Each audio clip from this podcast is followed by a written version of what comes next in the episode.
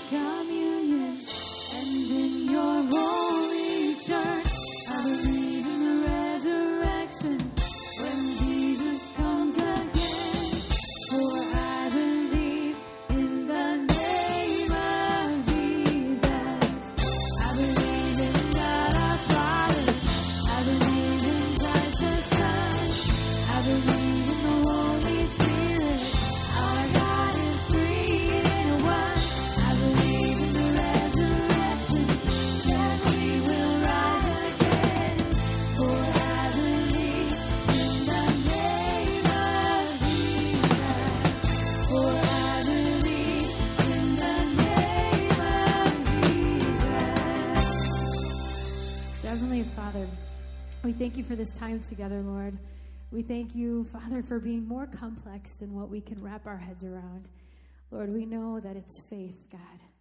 It's faith, Lord. And, and God, we believe in you. We believe that Jesus was your Son. And we believe in the Holy Spirit, God. And we believe in the Trinity, Lord. God, we worship you today with more than just our voices, God. Let us worship you with our lives and with our hearts and with our lips. In Jesus' name we pray. Amen. Please be seated. Father, Son, and Holy Spirit. We worship a living God. We worship a Holy Trinity. And we are grateful that we get to be here the week after Easter, continuing to celebrate the resurrection of Jesus. Last Sunday was fun, wasn't it? I mean, Easter was a blast. It was crazy. It was fun to see the room packed. We had more people go through here last week than we've ever had. It was just absolutely crazy. People were parked on the lawn and parked across the street. We actually do that every week, but there were way more than usual. Kids' rooms were crowded. It was nuts. Shanahan police came before the first service, asked when the services get out, and they helped direct us out. I mean, that was just great. In fact, if you want, write them a little note this week to say thank you for, for the way, work they did on our behalf, for the way they served us. All of it was a blast. Signs of, of a healthy, growing, vibrant church. But I got to tell you, the, the part I loved the most was the conversations after, during the week, getting to talk to so many of you about the experiences that your friends and your relatives had coming to this place. Their observations said so much about you. People noticed. They noticed a kindness, a warmth, and a, and a relational authenticity. They saw people who love their church and love each other, who love Jesus and want to love other people to Jesus as well. They noticed little things too, like, like free coffee. And that it was actually good. You know, I mean, I don't know how many times I can say it. Little things are huge. Little things really matter. They're difference makers. One guy said, I walk in this place and, and it just, it feels like home. You, know, you may think that numbers are exciting to me, and I, I'm not going to lie, a full room beats an empty one, okay? But, but, but the thing that puts a smile on my face all week long is when I hear that people experience who we are and that who is consistent with who we want to be. I love when people can smell our culture and they get it. I don't know what kind of church you, you came from in the past. So many drill vision. Vision is really important. And vision is good, don't get me wrong. I'm not anti vision. But we already have a fantastic vision. It was given to us by our founder and our king, Jesus. He said, I have been given all authority in heaven and on earth. Therefore, go and make disciples of all nations, baptizing them in the name of the Father and the Son and the Holy Spirit. Teach these new disciples to obey all the commands I have given you. And you can be sure of this I am with you always, even to the very end of the age. It is hard. It is really hard to make up a better vision statement than that one. He says, get at it, gang. Make disciples. Spread like wildfire around the world. And know this. No matter how dark it may get, no matter how tough it may be, no matter what, you are never, ever alone. I am with you. I am with you always. I am with you to the last strike of the last inning. I am with you forever. Some will debate whether this verse is a, a mission statement or a vision statement, whatever. To me, after 30 years at this, I really believe culture trumps vision. A healthy culture grows a great church and grows great people. A healthy culture determines how we do the vision that Christ gave us. I have a friend who made this observation. If, if our church needs a big banner out front telling people how much we love people, we probably don't love them very much. People should know by who we are, by our actions.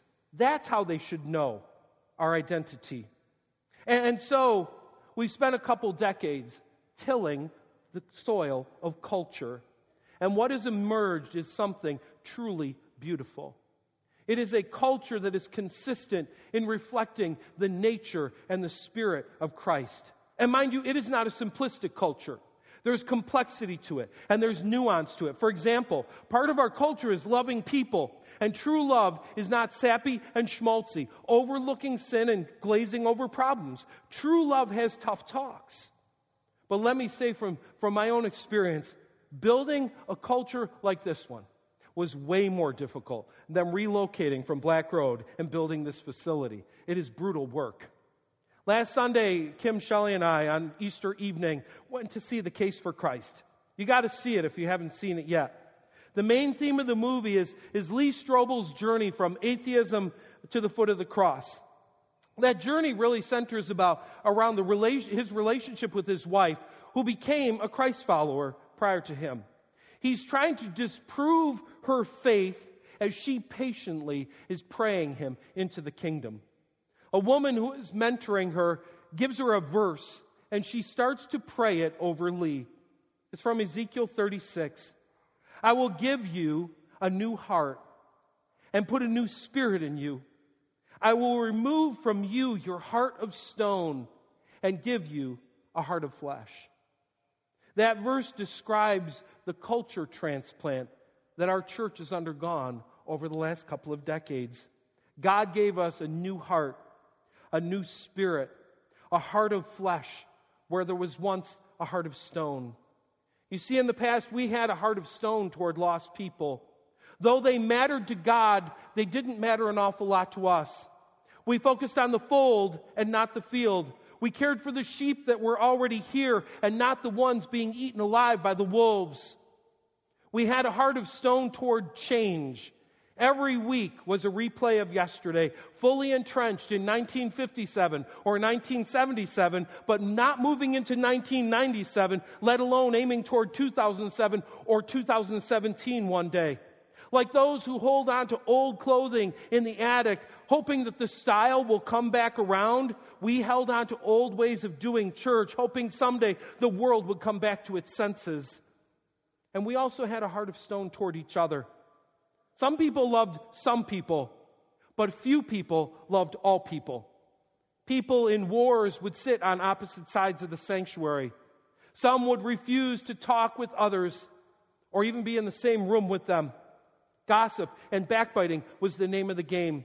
Vulnerability was not present. It could not be present because it exposed you to a future attack. What people saw last week was not present 20 years ago. What people saw last week didn't just happen. And what people saw last week is in danger of slipping away all the time. All the time. A beautiful facility with a bad heart is worthless. It's not a church worth attending. Heart matters, culture matters. Today we are embarking on a three week mini series we're calling The Road Ahead Paving the Way. In three weeks, on May 7th, we'll gather to decide on, on expanding our facility. Uh, it's kind of unreal, if you ask me. Certainly not where a bunch of us dreamed we would be just a couple years ago. We barely settled into our new home and we're already looking at knocking out a wall and adding a bedroom. I mean, it's, it's surreal to me. It's just kind of crazy. This event provides an important moment, a, more, a moment to stop and reflect on the road ahead. And that road is not about buildings, it's about who we are and what we value and who we will continue to become. Next week, we'll talk about dreaming about the future, and in two weeks, we'll focus on making room for more. But today, we're going to focus in on clearing the debris. Around Southfield, we have a handful of iconic images that tell our story. They define us in fact, you, you find most of them on the wall, just the opposite side of the, the welcome desk out, out in the gathering area, in that couched area. On that wall, you'll see pictures of, of day camp and baptism, students, friends, leaders, prayer chairs. There is one we need to add to it. It was taken when we were, we were clearing the land out here. In, in the detention area just out front. So you go out this door, right out front there. There are tons of scrubby little trees years of uncontrolled overgrowth. We were told we could save like 15,000 bucks if we cleared it ourselves. So we got at it. So Dave Papish got some equipment from a good friend and, and we started with chainsaws whining and a, a bunch of us did our best lumberjack imitation and we got to work.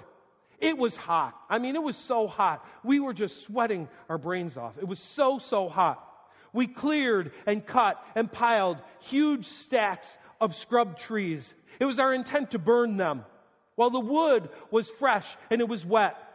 So the burning turned more into like a huge smoke fest. In fact, if we had some pork and put it out there, we'd have had some fine smoked meats. But, but we needed a fire. We needed a blaze.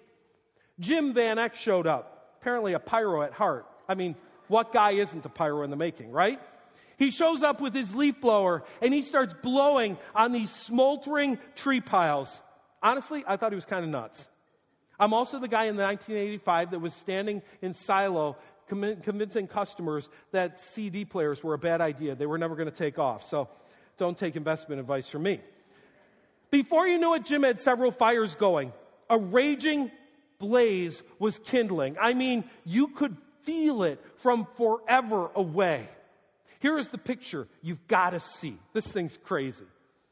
Here he is. He's blowing away at that fire. Cinders are flying in the air. The clouds of death are behind us. I mean, he's just, he's having a great time, this stud, just getting that fire going, making this thing happen. This image displays for us a spiritual reality. Before God can do a new work in us, the old debris needs to be cleared. Before we could build anything out there, there was some debris that needed to be cleared. And the same is true for us. I will give you a new heart and put a new spirit in you. I will remove from you your heart of stone and give you a heart of flesh.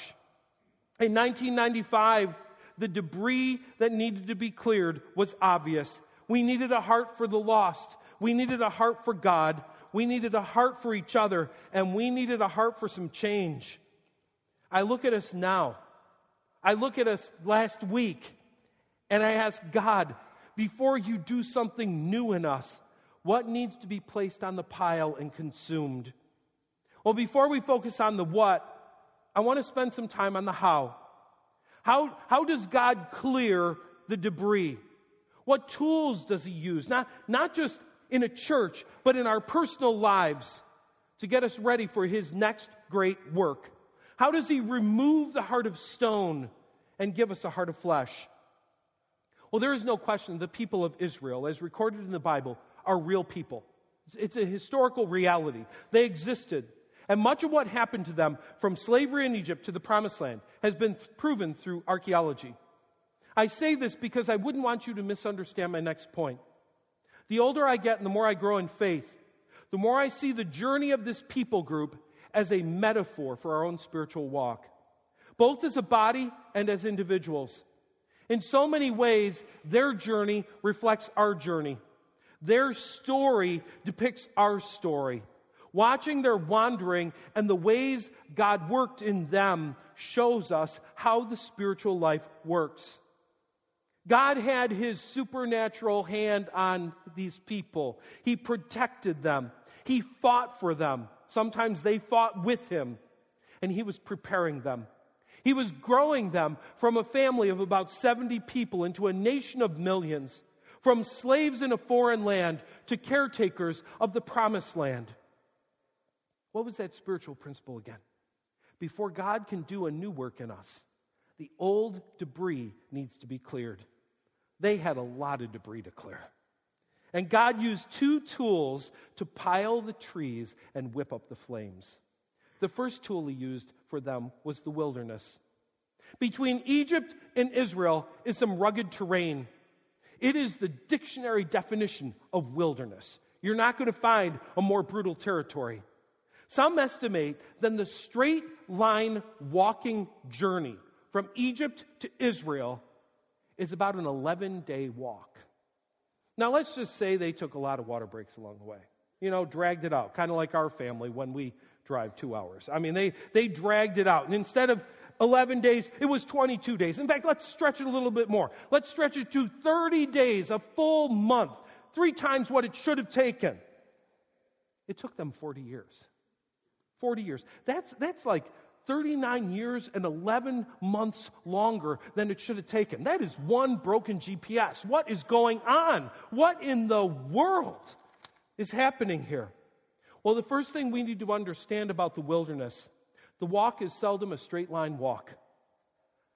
On purpose, God did not have them walk a straight line. He did not have them take the quickest line between two points. Exodus 13, 17 tells us when Pharaoh finally let the people go, God did not lead them along the main road that runs along the Philistine territory, even though that was the shortest route to the promised land. God said if the people are faced with a battle, they might change their minds and return to Egypt. So God led them in a roundabout way. Doesn't that feel like your journey sometimes? God led them in a roundabout way through the wilderness toward the Red Sea. God knew that the straight line journey would lead to adversity that might cause them to recalculate. So they took the longer way around the Philistines. Have you ever knowingly taken the long way to avoid adversity? I have. Back in the day, I walked to school. I know, we used to do that. Crazy. First grader, I'd walk a half mile. Half mile there, half mile home full mile of walking every day for a little first grade, grade foot. I mean, that, that, that's practically child abuse. You know, it's, it's just terrible. Can't believe that. Walk to school every day. We'd go down Locust Street, hit Spruce Street, take a right, get to Spruce School. Four tenths of a mile, according to Google. I think it was more like seven or eight miles, but, you know, and it says I think it should take eight minutes. It took us, I don't know, two hours. Anyway, there we were, walking to school. We're having a great time. Now, as you're walking along the path, you got to see this house right here. Ding. This house. At this house, there was a German Shepherd. Big, nasty, drool German Shepherd, ugly, rotten, nasty dog. He's just mean. He's sitting there always, you know, bouncing against his chain and growling and barking. I mean, there wasn't a day we walked by that that thing wasn't barking away. And we're like, thank goodness he's in a pen, you know? So one day we're walking to school, and as we're walking, we look over, and the pen is open. And the dog is free. And thank goodness there was somebody ahead of us. Because he started to run, and that German Shepherd started running after him. And he went and he clamped onto that kid's leg and he, like dogs do, gave him a really good bite. And we ran for our lives. We were terrified. What do you think we did the next day? Ding! We took a different road. Yes, we added a tenth of a mile to our journey. We upped it by two minutes, but there was no possible way that we were going to walk by that dog. Just to give you the comparison of the routes, here we are once again. Yes, we took the long way because we did not want to face adversity. The wilderness seldom involves straight lines. And why is that? Sometimes God knows we are not ready for what is ahead of us if we take the straight line path. We need the detour to grow. When we left Black Road in 2008 and headed to Shanahan Junior High, most of us never dreamed we would be there for seven years. 2008 to the end of 2014, right up to 2015. Now, I got to say, those were great years. We loved the school, we loved the staff. It was a great time, but we had a different plan. At, we planned on a few years in the school, and then we were going to move into our nice big new home. We left Black Road with plans in hand to build a 30,000 square foot facility. And I got to tell you, in 2008, if someone had shown us the drawings for this place and said, build this instead, we would have smiled politely and we would have laughed like crazy as soon as they walked out of the room. There is no way we would have gone along with that. Seven years later, on Christmas Eve 2014, we walked into this place gushing with gratitude. The crooked road changed us. It prepared us for what God wanted rather than our self made plans and our self styled desires. The wilderness has lots of crooked roads, and it is hot and it is hostile. God used those 40 years of hoofing it through the sand to replace a heart of stone with a heart of flesh. What are the great lessons of the wilderness? Well, the first one is this God can be trusted.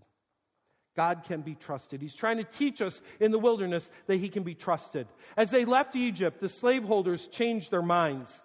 They came after the Israelites with horse drawn chariots to overpower them and bring the survivors back to Egypt as slaves. Moses cries out to the people, Don't be afraid. Just stand still and watch the Lord rescue you today. The Egyptians you see today will never be seen again. The hostility of the wilderness teaches us that God can be trusted to do what we cannot do ourselves. And so we get to stand back and see the work of God. We also learn in the wilderness that God will provide what we are not able to provide ourselves. In Exodus 16, we're told the children of Israel entered the wilderness of sin. I mean, talk about a double whammy of a name, right? Not only the wilderness, but the wilderness named sin. What do you do in a wilderness named sin? Well, you whine and you complain and you get grumpy and you get irritable. What did they do? They recalled the good old days. Oh, if only you had killed us back in Egypt, God. I'd rather be dead. They, they, there were these pots filled with meat and we ate all the bread we wanted. And now you brought us into the wilderness to starve us all to death. You know, there were times, I got to admit, that we whined in our own wilderness, setting up and tearing down, portable, when we wanted to be permanent. I'm not sure if anybody ever said, if only we could go back to, go back to Black Road, but, but I thought it once or twice, honestly. I wondered if I had led God's people into the wilderness to die. What does God do for these people? He makes at least four supernatural provisions for them. He sends them bread from heaven. He stacks meat up to their eyeballs. He gives them water from rocks. and sandals that never wear out. I mean, look, I mean, seriously, Deuteronomy 29. For 40 years I led you through the wilderness, yet your clothes and sandals did not wear out. You ate no bread and drank no wine or other alcoholic drink, but he provided for you so you would know that he is the Lord your God. Catch that last part. He did not provide for the sake of providing. He provided so you would know that He is the Lord your God. And so we learn a lot about God in the wilderness. There's something else that happens in the wilderness. In the wilderness, God takes the taste of Egypt out of our mouths. In one of their whinier seasons, we get this classic statement from the Israelites says, Then the foreign rabble who were traveling with the Israelites began to crave the good things of Egypt, and the people of Israel also began to complain, Oh, for some meat. We remember the fish we used to eat for free. They were slaves, nothing was free, right? And had all the cucumbers and melons and leeks and onions and garlic we wanted. But now our appetites are gone, our taste buds are dead. All we ever see is this manna, manna, manna, manna. All for the good old days. Remember when? The wilderness helps us to know God better, and it helps us to see ourselves better. We find that we are not as grateful as we think we are. With fistful of bread from heaven, they're saying, We are sick of this. We want something new. What have you done for us lately, God? The wilderness grows our view of God, and it deepens our understanding of ourselves. While wandering the crooked path, God is shaping us and molding us, preparing us to take possession of the land of promise, a land we thought we were ready to possess, but one that God says, not yet, not quite yet. Now, can I say, the last two years at Southfield have not been a wilderness season. We have been basking in sunshine and drinking milk and honey like crazy. Uh, but I do know this Many of us in our personal lives are in wilderness seasons. Jobs and marriages, kids and cares feel a lot like a 40 year wander. Having spent seven years in a harsh wilderness, let me say this before God can do a new work in you, the old debris needs to be cleared out. Some wilderness time may be in order. Don't fight it. Just walk and watch and learn. Stand back and witness the power of God. Grab a fistful of manna and say thanks. Resist the urge to whine. Know that the long, winding path is part of God's plan too. God uses the wilderness to grow our trust. There's another tool that He uses as well. He uses war to grow us. Now, by war, I'm not talking about you know, military battle. I'm talking about adversity. I'm talking about struggle. I'm talking about hostility that comes against us. Early in their journey, they had avoided the Philistines. But 40 years later, they cross the river and they start to fight. And they fight and they fight and they fight. Not with each other's, but with God's enemies. This is a whole sermon in itself, okay? But I have like a page left, so it's going to be short. War teaches us a few lessons. First of all, it teaches us to know when to take action and when to stand back and watch God work. Sometimes God battled for them. Go walk around Jericho seven times, blow a trumpet, boom, walls fall. Are you kidding me, really? That's great. 300 guys with Gideon, light lamps, crash them, scream, and, and God goes ahead and God of, the God of angels' armies fights the fight for them. But other times they were commanded to take up arms and do battle. And mind you, that was the Lord's battle too. In the battle, we learn that there is never a one size fits all solution. Sometimes miraculous, miraculous things seem miraculous. And sometimes they seem more like us just taking care of business. But it is the miraculous nonetheless. I know more than a few people that have been playing Jewel Monopoly in hopes of maybe helping with the building. Oh, that'd be fantastic. You know, woo, wonderful. But sometimes miracles don't happen that way. Sometimes He uses us to do His work. The battle has this tendency uh, to do a great work in us. Another work that it does is that it grows our strength it grows our endurance, it grows our courage, and it grows our character. As they fought, they grew stronger and stronger. This is such a lost principle in our teacup society. Oh, for flowery beds of ease. If, there, if there's adversity, we must have done something wrong. It, it should always, ever be easy. You know, I look at the, the future of religious freedom in America. The, the next generation is going to have its hands full. Secularism is going to bring the war to the church with both barrels. Does this spell the end for us? Well, not if we accept the spiritual reality that adversity grows us, it grows character. James said, Dear brothers and sisters, when troubles of any kind come your way, consider it an opportunity for great joy. For you know that when your faith is tested, your endurance has a chance to grow, so let it grow.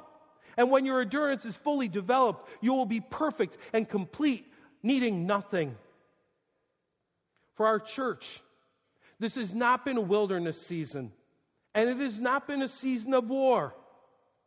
But for some of you, you are in the most intense battles of your lives, and you wonder if the battle's going to kill you. In the battle, God is saying, Before I can do a new work in you, the old debris needs to be cleared. It might be the debris of self reliance, it might be character that is less than fully formed, it might be the need for courage and endurance. Our church, since that Christmas Eve of 2014, has not been in a wilderness, nor has it been at war. We, we've been through both, I promise you, to get to that date. But since that time, it's felt a lot like promised land living. So, why raise these two concepts today? Well, regardless of the presence of wilderness or the presence of war, I do wonder what debris needs to be cleared from us today before God can continue to do his mighty work in us. Let me suggest three temptations that creep into every body of believers. Happens every time. The first is the tendency to turn arrogant, to think we're all that. I mean, we could look around at last week, we could look at day camp, we could look at our kids' programs, we could look at students, we could look at the stuff that's happening and just go, man, you know what? We know how to do church right. I mean, woo, this, this is something else. Other churches should model themselves after us. We could get, we could get real proud of us and just say, this is great, isn't it? The day in which our church stops pointing at Jesus is the day we have a huge problem. Everything and anything that has happened here is because of what He has done in us, and He has done through us, and He has done for us, and we're always only ever pointing to Christ. Another way that we become arrogant is when we think we know better than God. When we take His book and we say, I like most of it, parts of it don't quite work with my style. You know, I might, there, there's a page there that I'm not crazy about. The Apostle Paul, he gets a little too nutty for my taste sometimes. I'm going to drop some of his stuff. Uh, there are parts I'll go with. I like some of these nice promises. Some of those commands, we'll skip those. That, that's, that's the height of arrogance to pick and choose a la carte the parts of the Bible we want to obey and the parts we think that we can avoid. No, God is calling on us constantly. He says, walk humbly with your God. Walk humbly with your God. We've always got to be sure that that tendency toward arrogance is not creeping in, to think that we're all that. The second tendency is to turn inward, to want to spend all of this on us. This is the gravitational pull of every human heart inward, always inward, and not in a good way. We get hooked on our favorite pronouns my, me, mine. Our mission, according to Jesus, is to depopulate hell and relocate souls to heaven. We can never, ever, ever come to a place of putting a no vacancy sign out front, literally or figuratively.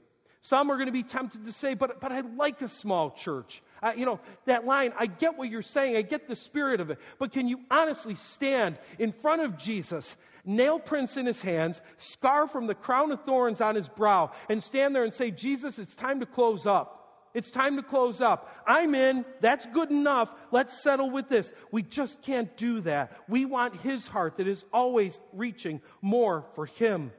But I promise you this if inward becomes our direction, small will happen followed by smaller and smaller, and soon dead and closed.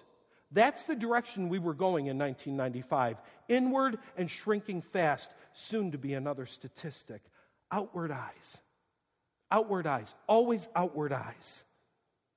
A final tendency of any church is to turn backward, loving yesterday more than embracing tomorrow. Her church is 135 years old. You may not know that. We do not act very 135. We, we're pretty vibrant and vigorous. We act like a kid. And these are good days. These are really good days. We might be tempted to try to freeze them. You know, just say, let's keep it like it is. Don't change a thing. We don't want to lose what we have.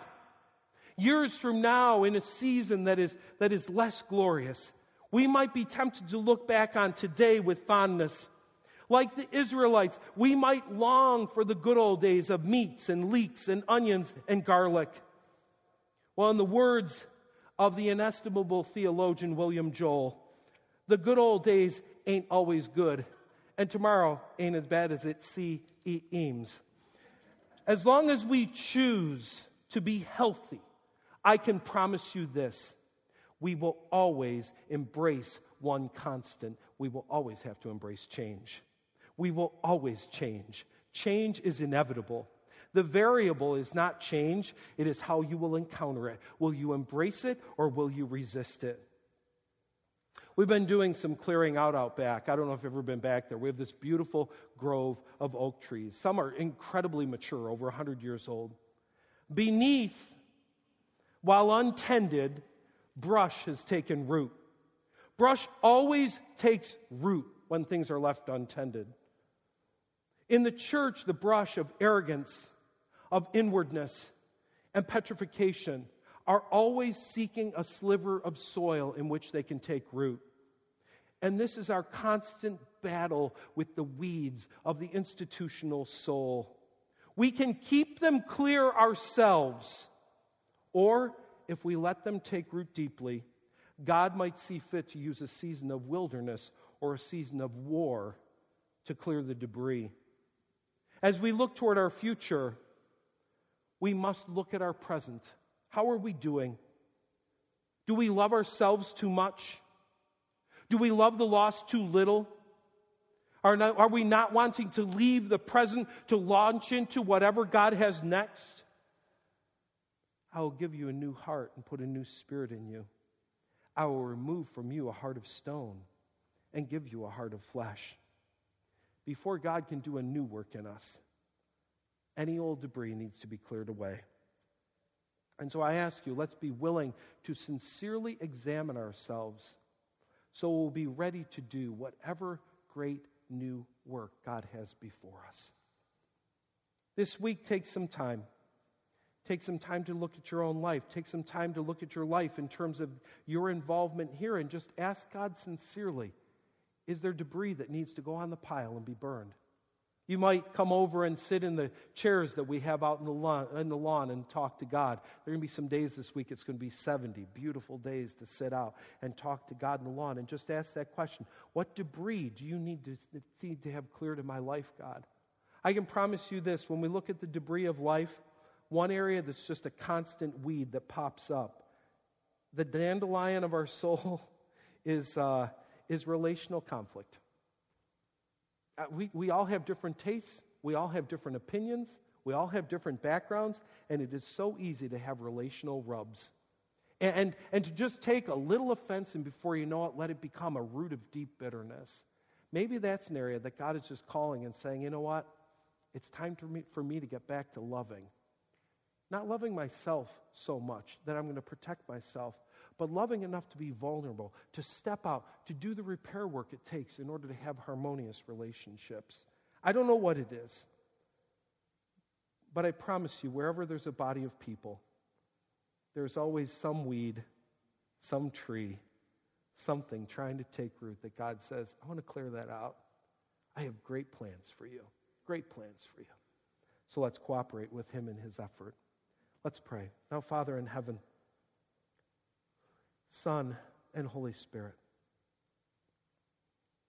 We present ourselves before you. Do your weeding work. Remove the brush from us. Do whatever is necessary to prepare us for the next great work you have prepared for your people. We truly do not like the wilderness and we can't stand war. But we are open to anything you need to do to make us the people you desire. In Jesus' name, amen.